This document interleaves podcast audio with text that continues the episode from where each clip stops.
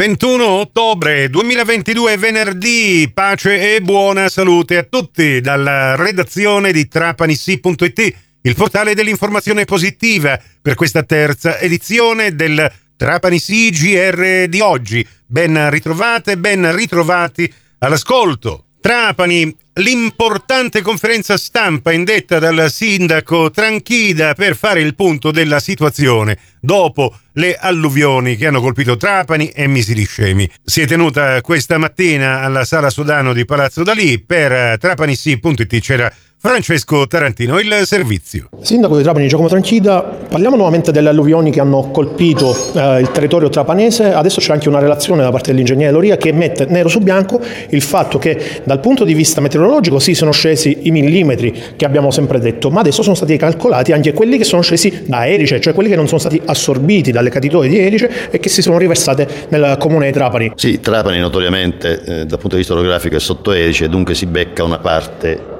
eh, di acque di pioggia eh, che vengono dalla zona centrale della via Manzoni, via Pola, eh, poi per altri versi Contagostino Pepoli, la parte bassa di Casasanta, ma poi c'è anche Trapani Nuova che verso Fontanelle si è creata nel tempo. Dunque tutte queste acque tu vanno a sommarsi, sono acque che scendono anche in parte dalla montagna, vanno a sommarsi a quelle della pioggia e purtroppo il calcolo arriva a quasi 200 eh, eh, mm centimetro quadro.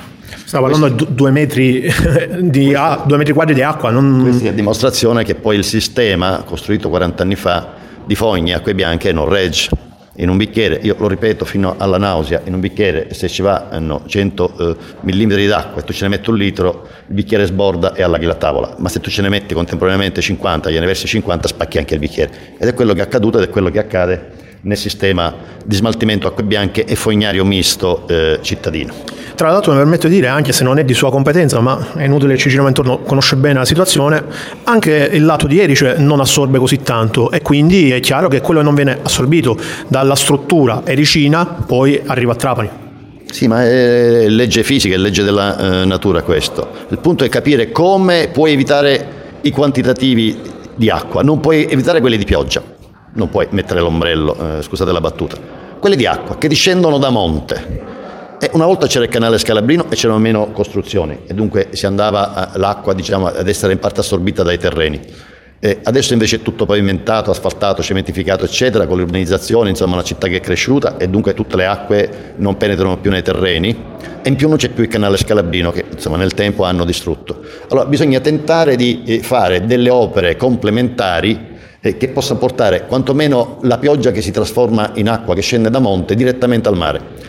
Eh, un'idea è quella di lavorare assieme a Ferrovie dello Stato con un'opera aggiuntiva a sottopasso, in modo tale che si possa pigliarsi una parte di acqua con dei canali, eccetera, e portarlo subito al canale Reda, dunque al porto, e un po' più a monte verso la lo scorrimento veloce con la strada che deve fare di collegamento commerciale con il porto l'autorità eh, ZES, zona economica speciale, anche qui chiedere loro di fare un'opera a tutela della strada che faranno ma che si porti anche un'altra parte di acque direttamente al mare. Facendo così tu diminuisci il peso idraulico pioggia-acqua su via Marsala, su via Salemi, su via Fardella e dunque ti arriva meno acqua poi da smaltire con le pompe alla stazione di sollevamento perché no, no, la capacità purtroppo è, è, è limitata, eh, diversamente dovresti andare a rimettere in discussione tutto il sistema fognario, acque bianche e, si vogliono centinaia di milioni di euro eh, che non sono dietro la finestra da parte di, e non puoi prenderli sicuramente dalla fiscalità, dalle tasse dei cittadini. Chiarissimo, e allora eh, non resta quindi che aspettare insomma, che arrivino questi progetti perché di questo si sta parlando. Grazie mille al sindaco di Trapani Giacomo Tranchida, a presto.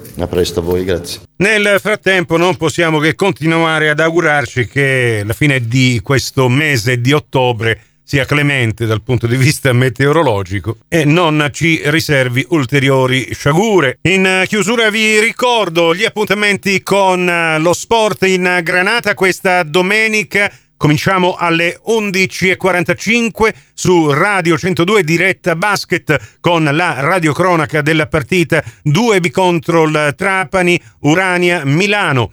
E poi nel primo pomeriggio alle 14.30 su Radio Cuore in diretta calcio, settima puntata di questa trentunesima edizione, la radiocronaca della partita Acireale Trapani, il derby Granata che ci racconterà in diretta dallo stadio di Aci Sant'Antonio Nicola Rinaudo. Per voi gratis e senza abbonamento due partite da non perdere. Prossimo appuntamento con l'informazione alla radio su Radio 102 alle 17, su Cuore e Fantastica alle 17.30 in ribattuta alle 20.30 con la quarta edizione del Trapani CGR. Questa termina qui, tutto il resto su trapanisi.it da Nicola Conforti. Grazie per la vostra gentile attenzione. A risentirci più tardi.